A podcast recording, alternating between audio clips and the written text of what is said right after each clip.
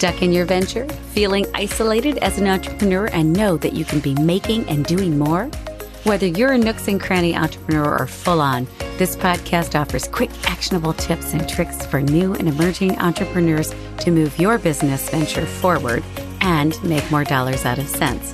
Guided Success for Entrepreneurs with your host, Sheila T. Welcome to Guided Success for Entrepreneurs with Sheila T. The majority of the work, or at least the initial work I do with my clients, is the foundation work, digging into the business actual numbers, what you're spending, what's coming in, and does that all translate to a sustainable business model? Profitability in every offering, reverse engineering, if you will. Reverse engineering actually came from engineers, which perhaps you might have uh, presumed, in case you didn't know that, uh, which is always interesting as I'm married to an engineer. And somehow, some of that brilliance that is used in the work doesn't always get translated to outside the work.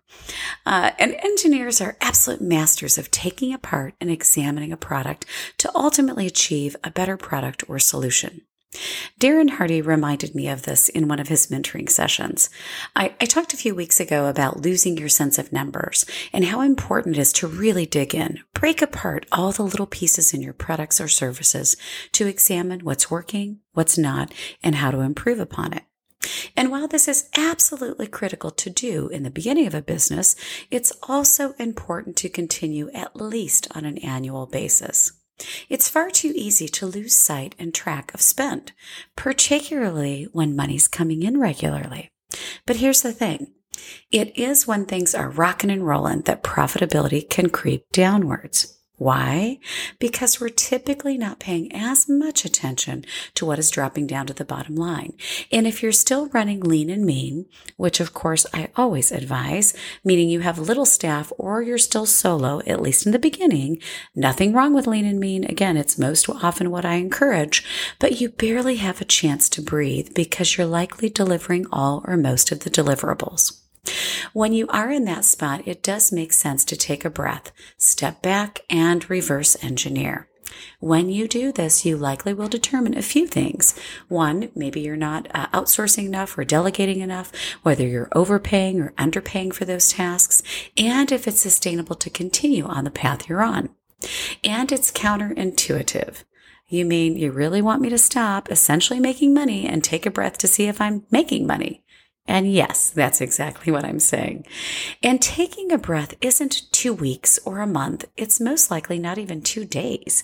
So before you get all bent out of shape, let's put it in perspective. Two days tops, you can absolutely do this and you will thank me.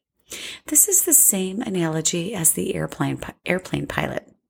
I know I talked about the pilot doesn't simply have a straight line if they fly from, say, LA to Fort Lauderdale. There are adjustments made along the way to take into consideration weather, obstacles, winds, visibility, and more. And if that pilot simply set to go to Fort Lauderdale and made no adjustments throughout the trip, the likelihood the plane makes it to Fort Lauderdale is slim. So it's easy to lose sight of critical areas in your business when you're running fast and hard. So be sure to take a breath and check the map.